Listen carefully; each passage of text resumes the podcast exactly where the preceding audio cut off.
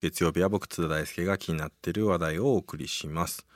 新型コロナウイルス対策として進められたじゅうまんえんの特別定額給付金をめぐり、オンライン申請のトラブルが相次ぐなど、自治体ごとの対応スピードがバラバラになりました。背景にはこの自治体のデジタル化がえー、なかなか進んでないというですね、まあ、この課題があるようなんですけれども、一体どういうことなんでしょうか。そこで今夜はこの方に電話でお話を伺います。総務省の自治体システム等、えー、標準化検討会の座長を務める武蔵大学教授の庄司雅彦さんです。庄司さん、こんばんは。こんばんは、よろしくお願いします。よろしくお願いします。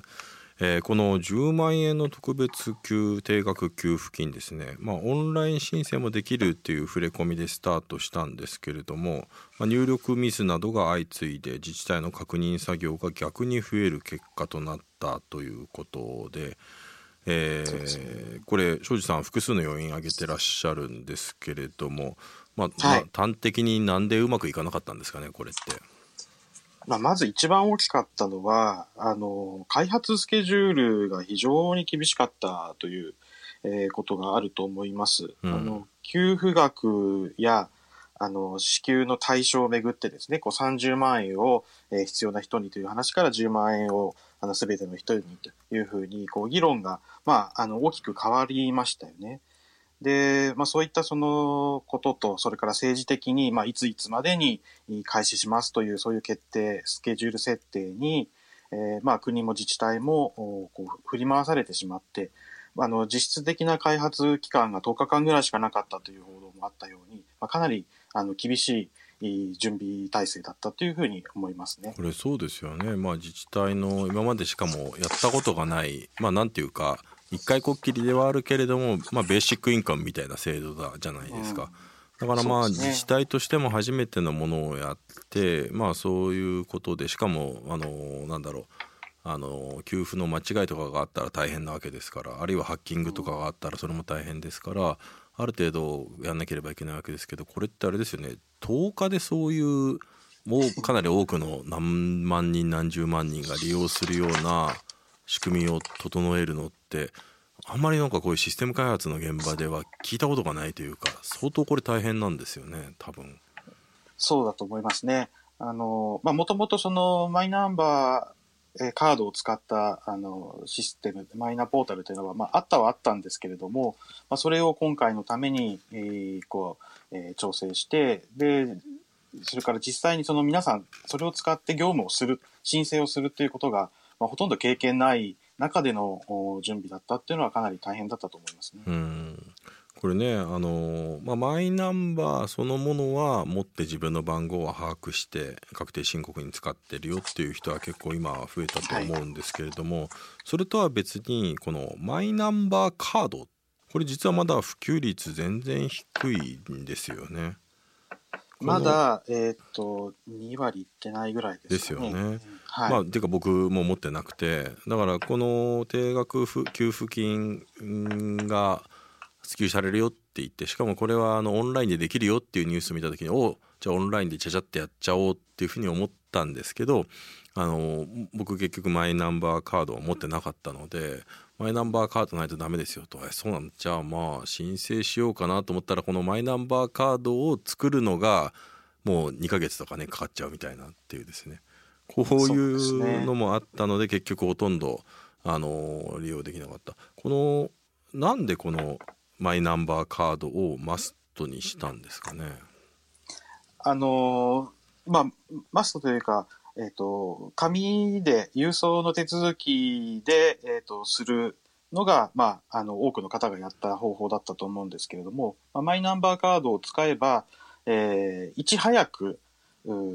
給付を受けられますよという、まあ、そういう目玉にしたかったんだと思うんですよね。あむしろあのこのマイナンバーカードを、あのー、普及率が、ね、低いからこそこれを呼び水にマイナンバーカードを、あのー、普及させて、まあ、電子自治体、電子自治体の電子業務を効率化していこうという、そういう狙いがあったということなんですね。そうですね。まあ、もともとその大きな目標としては、まあ、国と地方自治体の行政を、まあ、本当にデジタル化していく上で、まあ、マイナンバーおよびマイナンバーカードっていうのはまあ必要なものだと思うんですけれども、まあ、なかなかそういう出番もなくて、あのー、活用普及進んでなかったと思うんですが、まあ、この機会にぜひ使ってもらいたいっていうのがあったんだと思います。うん、ただ結局ね、そのマイナンバーカード自体を作るのにすごいそんな何ヶ月もかかってしまうんだと、うん、実質今回の特に役に立てる役立てられた人の方が多分少ないと思うんですよね。今回のケースでマイナンバーカードを作ろうと思った人、これそもそも論なんですけど、なんでこのマイナンバーカードをこれだけ普及率低くて、かつなんか登録しようと思った時にこんなに時間がかかっちゃうもんなんですか？あのーカードは一応 アイシー チップが入っているもので、そしてその本人確認をしっかりしてということで、まあ、それなりに時間がかかるものなんですよね。クレジットカード作るときにもあの即日でというよりはやっぱり少しこう時間かかると思うんですが、まあ、いちにしゅうかんぐらいかかる感じですね。まあ、そうですね、うんまあ、そういうのの、まあ、もう少し時間がかかるもので、えー、と私も実は今回あの使いそうな予感がして申請したんですけど、いっかげつ弱ぐらいで来ましたね。お、はい、じゃあまあにかげつかかるっていうほどでもないんですね。そうですね、うんはい、でまあこれから今回は庄司さんはじゃあ、はい、あのマイナンバーカードでやったんですか？使いました、はい、おゆうん、僕はもうあの郵送でやりましたけど郵送でもね結構書かなきゃいけない情報が多くてめんどくさいな、うん、このパソコンでパパパッとできればなと思いましたもんね。まあ、私の場合はあの少し、えーと、申請のピークからずれた時期にやったので、あの申請も本当にスムーズにいきましたし、あのよっかで給付金振り込まれて、まあ、非常に良かったんですけども、まあ、そういう人たちばかりじゃなかったっていうのがまあ今回の問題なんですよね。うんでもこれはあの今話お話伺ってて面白いなと思ったのが、庄司さんも今回のこのコロナのことがなければマイナンバーカードを申し込んでなかったということなんですよね。専門家なのにあのはいそうでしたうーんこれなんでマイナンバーカードここまで普及しないんだと思われます？やっぱり使う機会がなかなかなかったんだと思うんですよね。まあ、それを通ることのメリットがあんまりない、うんまあ、例えばなんかあのマイナンバーカードがあればコンビニとかで住民票がいつでもにじゅうよじかん出せますよみたいな。そうですね、まあ、ただ住民票をそんなに使う機会もないですし、うん、あのあんまりメリット感じる機会って本当なかったと思うんですが、まあ、これからはあの、えーと、健康保険証と一体化させるとかあの、まあ、議論としては免許証と一緒にするかとかっていう話も出てきているので、まあ、そうなってくると少し普及率は上がるかなとは思っています。まあ、あとはあれですよね、このマイナンバーカードがあると、まあ、こういった、まあ、コロナもね結局だいに波だいさん波とかいろいろあって、うん、また緊急事態宣言とか大変なことがあって似たようなこういう給付が行われるような時に、うん、これがあるといち早くもらえるんだっていうと、あじゃあ持っとこうかなって思う人もいるでしょうしね、うんまあ、初めてだからなんかこのカードを持つメリットの具体例がまあ登場してきたっていうそういうところでもあったんでしょうね。そうですね、まあ、本当に今回いろいろ問題あったのは本当にあの自治体の側も申請する側もえ初めてのことが多かったっていうのはあると思うんですが、でもやっぱりこういうそのデジタルでえ給付金をいち早くあの届けるということの重要性はあの認識されたので、まあ、これからはもう少し改善されたシステムであの使われてほしいなというふうには思いますね。うんこれでももう一つね混乱したのがですね、なんか自治体ごとにやっぱりうまく対応できたところと全然対応できなかったことのこの格差がひどかったと思うんですよね、うん、これはどういうことが原因だったんでしょう？そうですね、あのやっぱ今回その自治体の業務としてやってくださいという、まあ、いわゆる自治事務ってやつなんですけども、自治体の業務としてやってくださいという形で国がお願いしましたので、それぞれの自治体がそれぞれの、えー、やり方で、えー、対応したということで、まあ、あのうまく対応できた自治体もあれば、あの非常にこう人海戦術で、えー、人手をかけてしまったところもありますし、まあ、いろいろあの溜まってしまって、えー、またお待たせしてしまってとかですね、あのいろいろ問題が出た自治体もあったということですよね。自治体にそれぞれお任せして し, しまったことがあのいろいろなトラブルの原因の一つだと思います。うん、あともう一つそのオンライン申請が混乱した背景にはこの郵送手続きとのなんか細かい違いがあったようで、うん、これってどういうことなんでしょうか？うん、そうですね、あのあのオンラインでマイナポータルというそのポータルサイトからあの申請する場合には、えー、本人があの申請手続きをするわけですけれども、その今回のように世帯でまとめてこういう給付金を申請するという仕組みになってなかったんですね。自分のものの申請はできるんですけれども、まあ、そこが、えーまあ、不便だったと。で一方郵送の方は自治体の方で、えー、その同じ封筒の中に家族の分を入れるとか、あるいはいちまいで家族の、その世帯の分をですね、申請できるように印字して送るとか、まあ、そういう自治体の工夫があのそれぞれ行われていたということで、あのまあ、かえって、えー、郵送手続きの方が、まあ、そういう手間は少なくなったっていうような、そういうことも生じていましたね。うん、これ、まあ、マイナンバーが普及しないことの多分要因でもあると思うんですけれども、うん、まあ、あのにせんはちねんにね、住基ネット、これの最高裁判決が出ていて、これと関係しているというのはどういうことなんでしょうか。うん、あの住基ネットですね、えっと、マイナンバーよりも前にあの住基カードっていうのがあって、えー、住基ネットというのがあの作られていますけれども、あのそのことについて、まあ、裁判で争われた結果でですね、その個人情報をその一元的に管理する機関、えー、とか組織主体が存在しないことということをに基づいて、それを根拠に、えー、これは違憲ではない合憲ですというふうにされましたので、えー、とその一元的に全部のデータをですね、えー、網羅的に持つ組織というのはない、持てない、作れないということになってます。で当然その判決の後のに作られたマイナンバー制度もそういう分散管理という形をとっています。あの、まあ、普通に考えるとどっかにですね、えー、データベースが 一, こう一元的に集約されていて、えー、そこに申請すればパッと支払われるというふうに作るのが、まあ、一番シンプルだと思うんですけども、やっぱりその、まあ、国がそういう個人情報をまとめてごっそり管理しないということを、えーまあ、方針としているということが、まあ、こういう、まあ、複雑なシステムになった原因になっていると思います。うん、これあの庄司さんね、多分電子自治体、電子政府などいろいろ研究されていて、多分あの日本以外の各国の事情とかも詳しいと思うんですけれども、これだけなんていうか、この国民にあの個人情報をある種番号をちゃんと振ってデジタルで一元管理みたいなことを、うん、がうまくできてないのって、先進国だと結構日本珍しい方なんじゃないですか。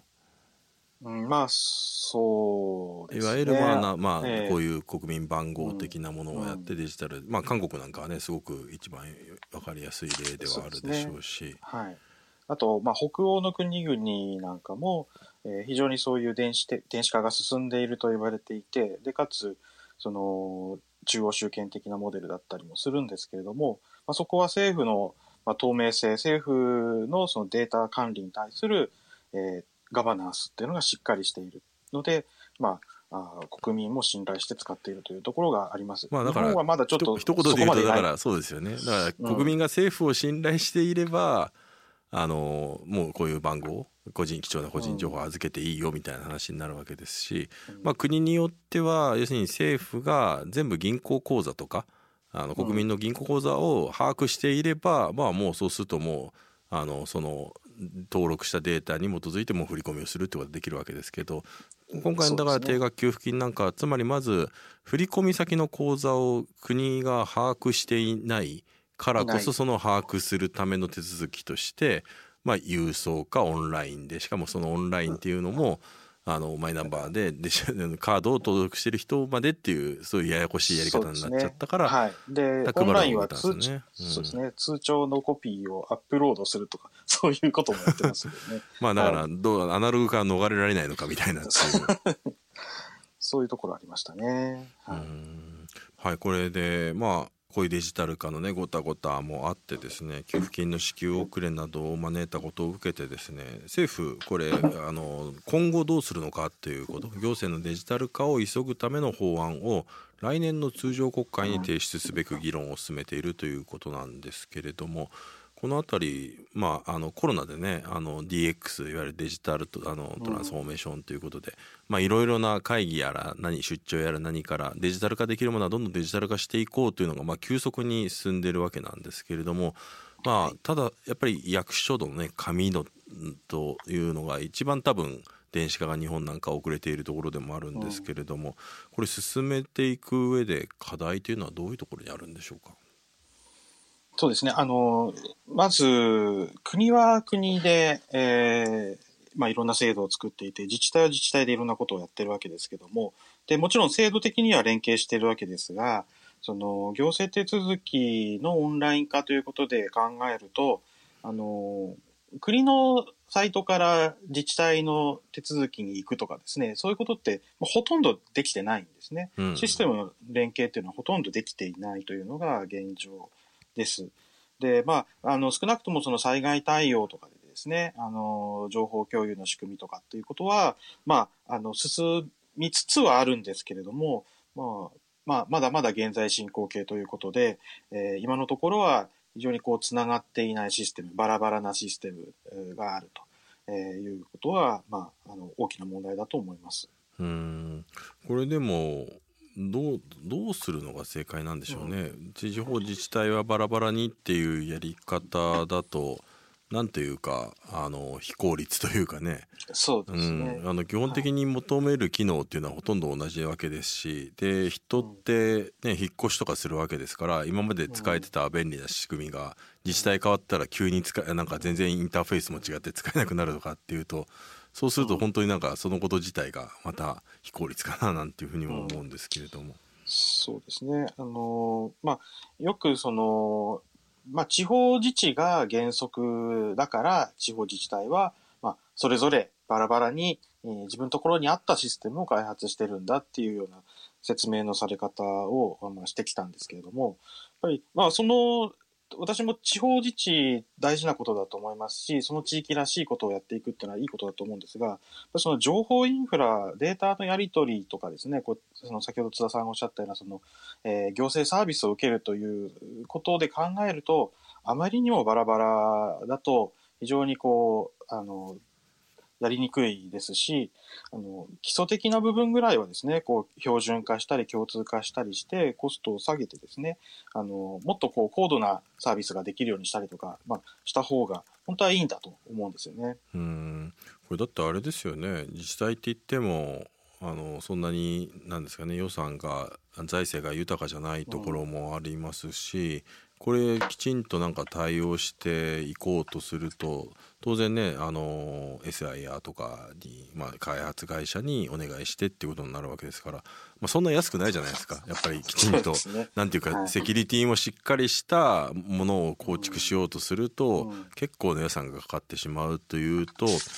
財政的に豊かじゃないところはなんかいいシステムを組めないんじゃないかっていうですね、それによってなんていうか電子化によって自治体のサービスが著しく格差が生まれていくんじゃないかっていう、そういう懸念もあるんですけど、うん、この辺はいかがですか。うん、そうですね、あので そ, そのため、えー、国がさまざ、あ、まなシステムを標準化して、えー、同じシステムがそれたくさんの自治体に入っているという形にすれば、まあ、多分コストは下がるわけですね。うん、でそれからあとそのクラウドを使って、えー、共同で使うというですね、うん、まあ、そういう、まあ、企業の世界ではそういうあのサービスたくさんあるわけですけども、まあ、そういう形に変えていくと、えー、それによって、まあ、てこれまでよりはあの低コストで開発回収ができるようにして、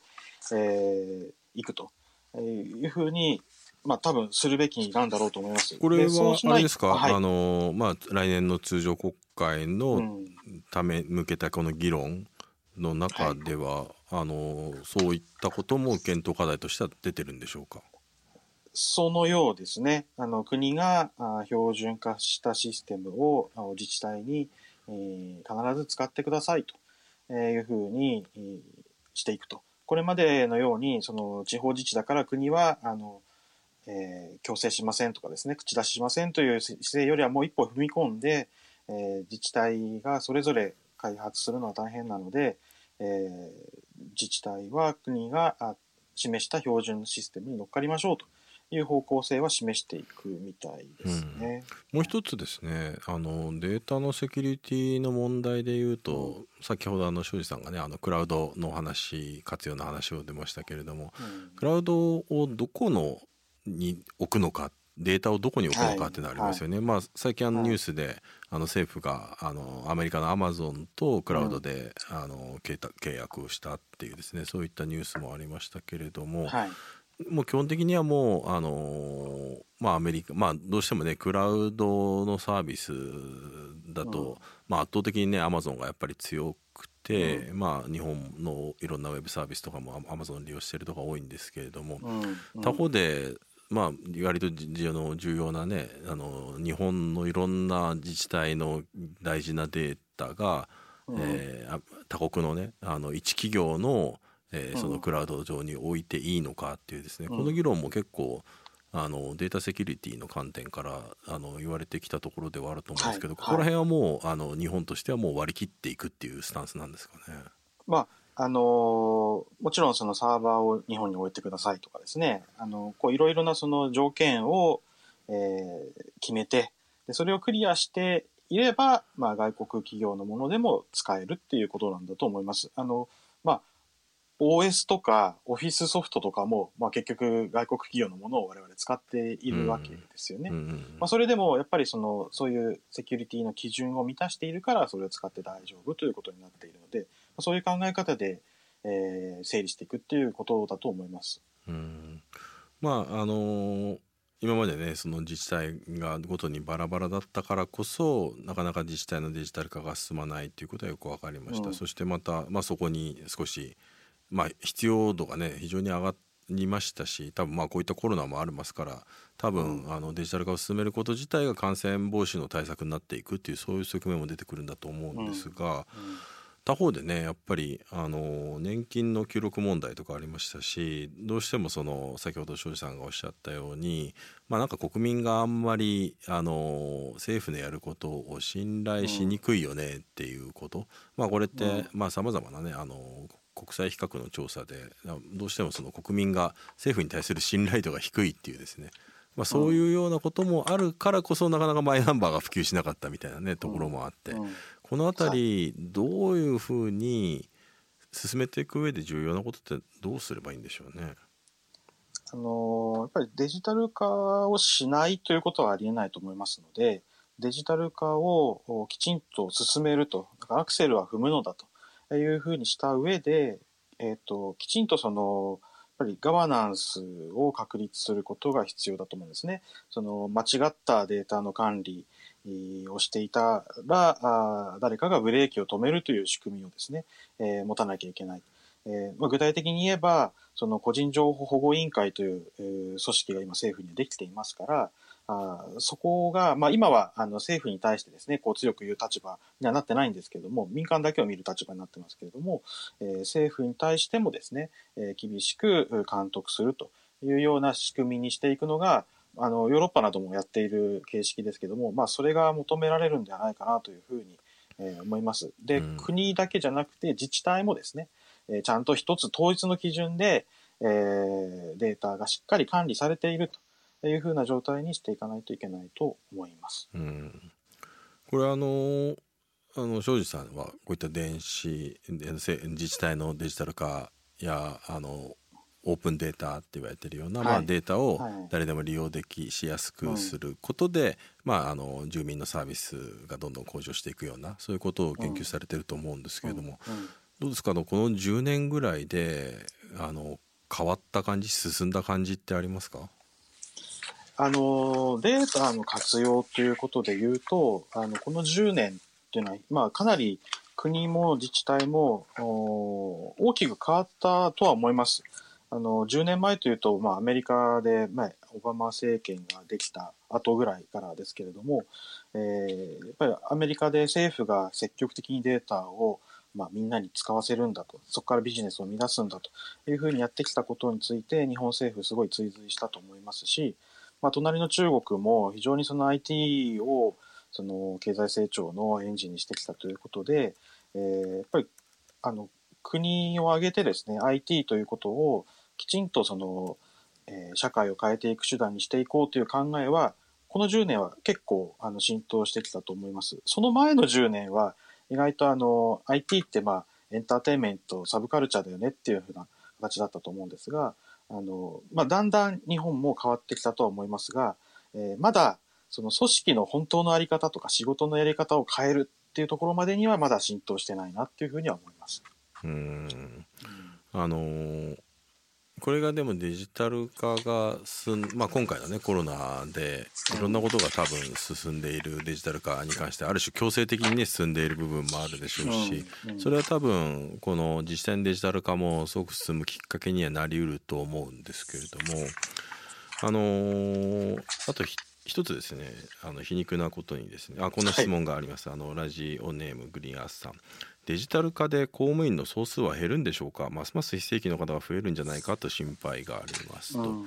であのユーグレ、ユーグレなんていうねあの緑虫ベンチャーの出雲さんが、はいはいはい、あの日経ビジネスの記事で書いてたのが面白かったのが、はいはい、結局でも日本でこの ディーエックス 化が進まないデジタル化が進まないのっていうのは、まあ、デジタル化っていうのは当然生産性を上げるためのものなわけですよね、うん、でもそれが生産性が上がっていけばデジタル化が進んで エーアイ が導入されてとかってやっていくと当然それ今まで人がやっていたまあ、人やったものが全部コンピューターが自動化でできるようになるわけですから、はいまあ、今のこの給付金なんかも分かりやすいですね。紙でわざわざ書いて紙で郵送で送ったらそれを仕分けをしてそれをまた、ね、データを打ち直してみたいな、なんかそういう作業があって、はい、そういう人がやってることが人がやんなくて済むようになるわけですから、はいまあ、そうすると典型的な人減らしに使えるんじゃないか公務員が削減するんじゃないかっていうことがあって、でも日本はだからそこであの人を解雇したくないからだからあえて ディーエックス 化を遅らせてきたんじゃないかっ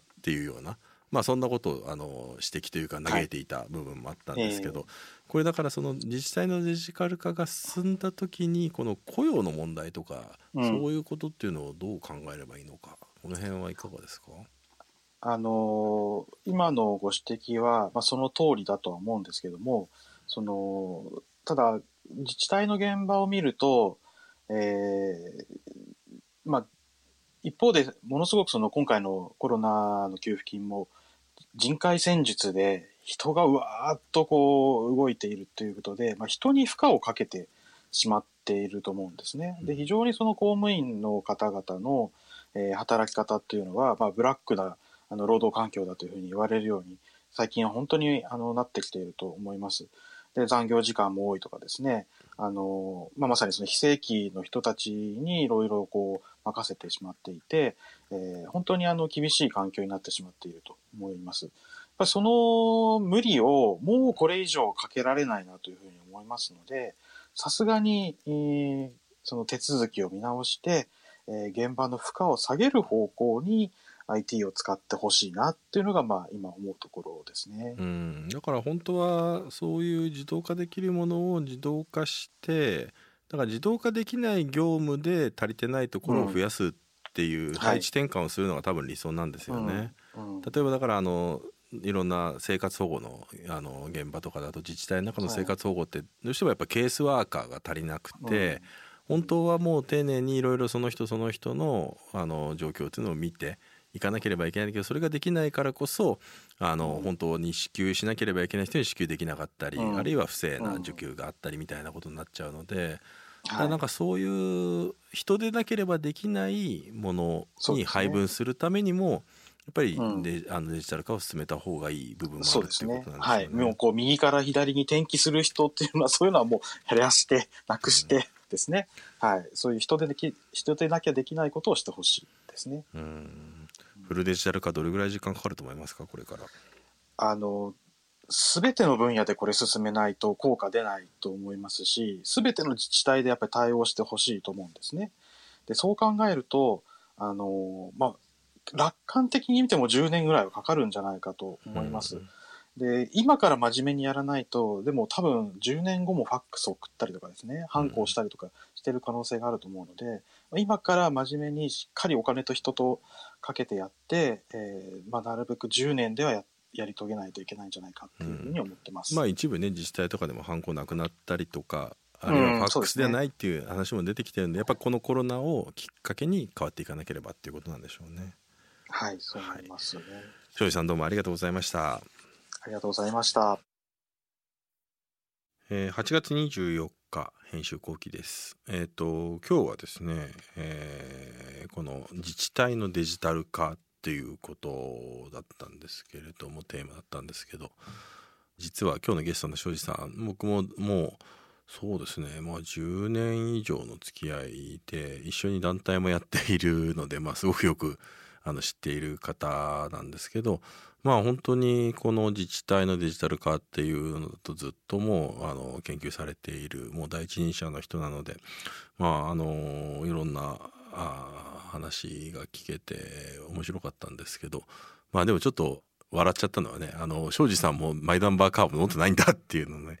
ででマイナンバーカードがでもあの申し込んだらいっかげつじゃくできたっていうお話だったので、まあ、おそらくこの給付金があのきちんと届けなければいけないので、そのマイナンバーカードをとにかく発行していく業務とかもどこもやっぱり多分力を入れたっていうところがあったんでしょうね。まあ、正直僕もあの作ることは考えたんですけど、それ以前ににかげつかかるみたいな情報を見て、あもうやだやもうやめっかみたいな、いちいちもう作りたくないなっていうのもあってやらなかったんですけど、まあなんか今後のことを考えると多分、まあ、今回みたいな給付が頻繁にあるとは思わないんですけど、それ以外の時にね、やっぱりあのマイナンバーカードがあるかないかでだいぶ変わってくるっていう機会もあるのかなとは思ったので、まあいっかげつじゃくなんだったら、まあ申し込むのも一つねありなのかななんていうことを思ったりもしました。うん、あとはやっぱり、まあ、ようやくですよね、な自治体ごとに、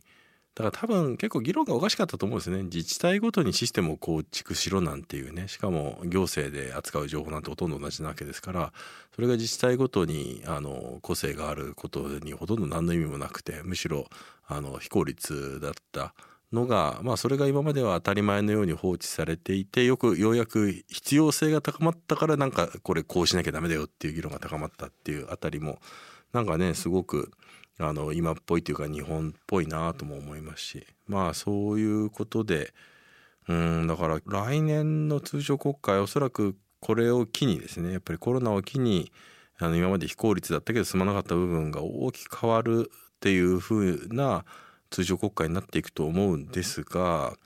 まあ、だからこそね、なんか政治が混乱してるとそういうものも通る法案もね通らなかったりとかする可能性もあるので、それがどうなるのかっていうのはね、ちょっと気になるところでもありますし、なんかせっかくいい感じで議論が進んだのが、それがあの政治の政局に巻き込まれてご破産に、ね、ならないように、まあ、それは望むなということも思ったりもしました。